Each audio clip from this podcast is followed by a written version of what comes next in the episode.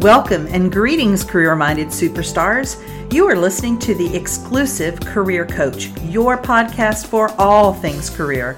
And I'm Lisa Edwards, the indispensable career coach for superstars just like you. Now let's dig into this week's topic, shall we?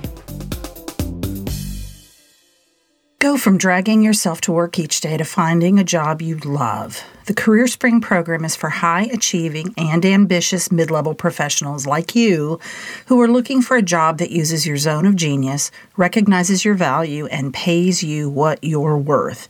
If you're ready to learn more, schedule a complimentary consult using the link to my calendar in the show notes. Be sure to follow me on Exclusive Career Coaching on Facebook Lisa Edwards on LinkedIn and Lisa.Edwards on Instagram. Greetings and happy Christmas to you guys. Happy Hanukkah, Kwanzaa, whatever you may be celebrating and, and whatever your beliefs are this time of year, may it be a time of peace and blessing and and reflection and and looking forward to a new year and, and new opportunities. Today we're going to talk about your LinkedIn and and what I recommend which is an annual LinkedIn review. First I want to remind you about the special webinar that I'm having on January 11th, the 3 things you haven't thought about for your next job search.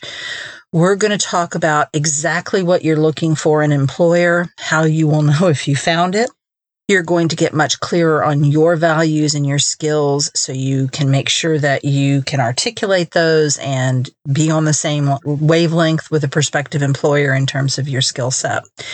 And then you're going to really understand your professional purpose. So, what contributions you are uniquely designed to make. So I hope that you'll sign up for the three things you haven't thought about for your next job search. It's going to be hands on. You're going to be doing some solo work during the webinar, some small group work, and we'll be having some full group discussion. And hopefully it'll be a good sized group. So come on with us. All right. So annual LinkedIn review and update. I want to talk about some places that you want to audit. And that's really how I think of it as an annual audit. Now, that's not to say that you may not want to update your, your LinkedIn more often. Go for it, especially if you've had a new job or some significant achievement within your current job, any of those kinds of things. But at least once a year, I want you to get in there and do some maintenance. And I'm going to talk about where those specific areas are. So, for those of you that are thinking, well, but I'm not looking for a job, what does this have to do with me?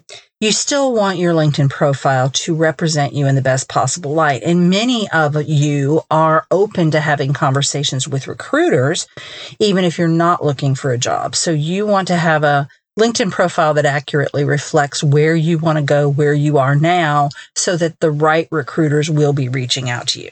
The first area that I want you to audit on your profile before the end of the year is your headline. This is the content that shows directly beneath your name and your picture at the top of your profile. And most people allowed to just default to their current job title. So it's just job title, company name, and that's it.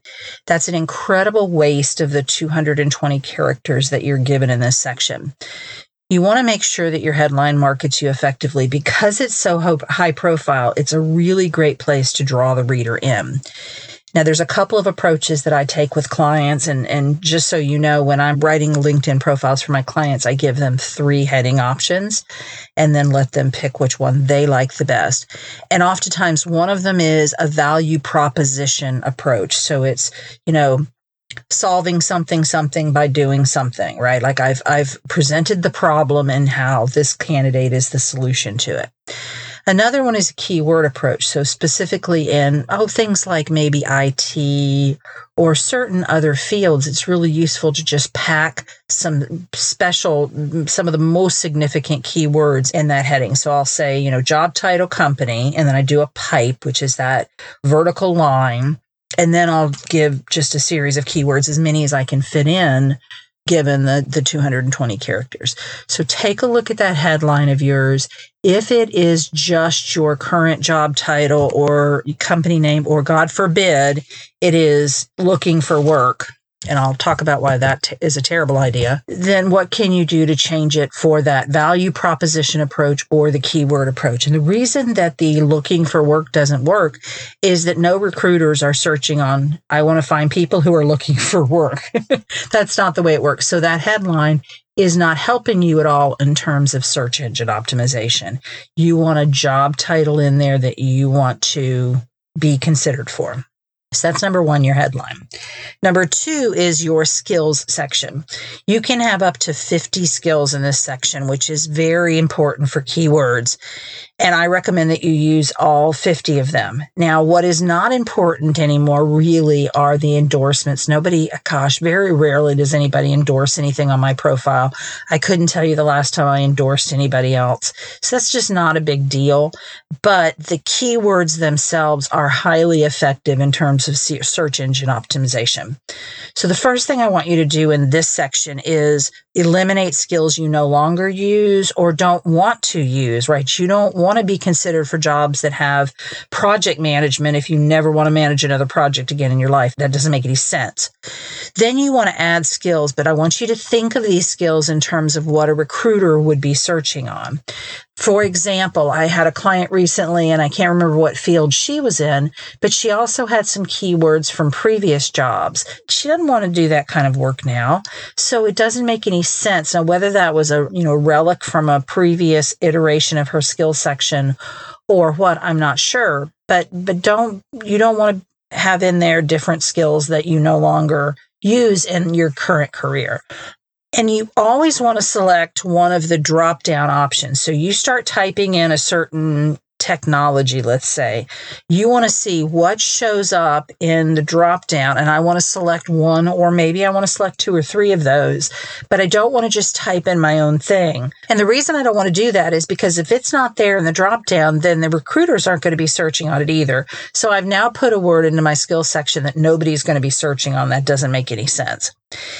And then the final thing I want you to do is after you've cleaned up your skills section, I want you to just write all of those down. This is how I do it with my clients. Old school, there's no way to really cut and paste these. So just take out a couple pieces of paper and write them down. And then I want you to go up to your about section. So that's up at the top. It's like a summary. At the end of your sum, uh, your about, whatever else you've put in there, I want you to write the word specialties dot dot and then i want you to list each of these skills with a comma in between each keeping within you have a 2600 character count at present so you're going to have to stay within that. But this is going to essentially double your search engine optimization because now you've got these keywords that our employers are searching for at least twice in your profile if not more because you may have those words in your experience section or elsewhere in your about section as well so update your skills section. Number three, you want to add any new jobs or achievements to your current job. So if you've been working at the company for a while, hopefully with a, if it's been a year since you've updated your profile, you have new achievements. Maybe you've taken on some new responsibilities. You've got some new metrics to talk about. Certainly whenever you get a new job, I recommend getting that on there as quickly as possible. You're probably not going to have any content under that new job, but at least the job itself is there. So you want to, you want to do that.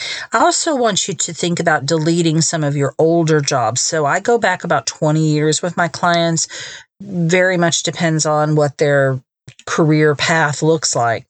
But I will often see mid career professionals who still have college internships on their profile. In fact, I just cleaned up one recently when I when I was putting her her profile onto her onto LinkedIn. She had several internships on there that needed to go. So that's number 3, add new jobs, add achievements. And then number 4, update that about section. So that's what I was referring to at the end of it. I want you to put the specialties.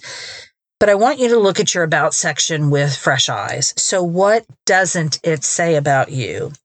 Have you presented a clear and compelling reason for a recruiter to reach out to you? Have you effectively told your story? And of course, if this is not your strength, I recommend hiring a LinkedIn profile writer like me or, you know, someone else who has experience, someone whose profile you actually like. I've been surprised at how many people have reached out to me to write their LinkedIn profile because as they were reviewing other LinkedIn profile writers, they didn't like their profile at all. Which I was like, well, that's your that's your selling, that's your bulletin board for for what you're trying to do, right? So you gotta you gotta make sure that's top notch. The other thing I want to say about the about section is I think there's two sections that you get the most bang from having a professional writer. And the about section is one of those.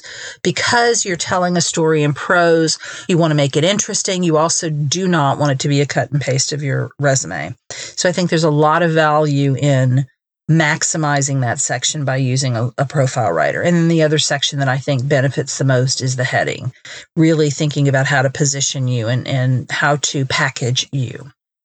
Number five, last one, your photo and your background photo. So if it's been more than a couple of years since that picture was updated, or if that picture has other people or maybe animals, busy background in it, or it's just not a really decent quality picture, it's time to update it.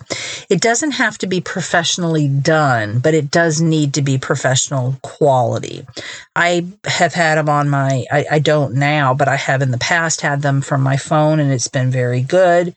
It's just a matter of how good your phone camera is or whatever you're using, or maybe you have a friend who has an SLR camera, a digital SLR that would be a little bit better quality, that kind of thing. Your background photo is then what goes behind your photo and the the default is just some real gray mm, just some lines in a circle it's just very nondescript this with a background photo you can really differentiate yourself from the competition. And i would recommend a royalty free on brand picture. So royalty free means you're not having to pay any money for it. I like the site pixabay p-i-x-a-b-a-y dot com but there are plenty of other ones out there and on brand, what do I mean by that? Well, if you're in marketing, what's a good marketing picture? If you're in sales, you know, what's a good sales picture?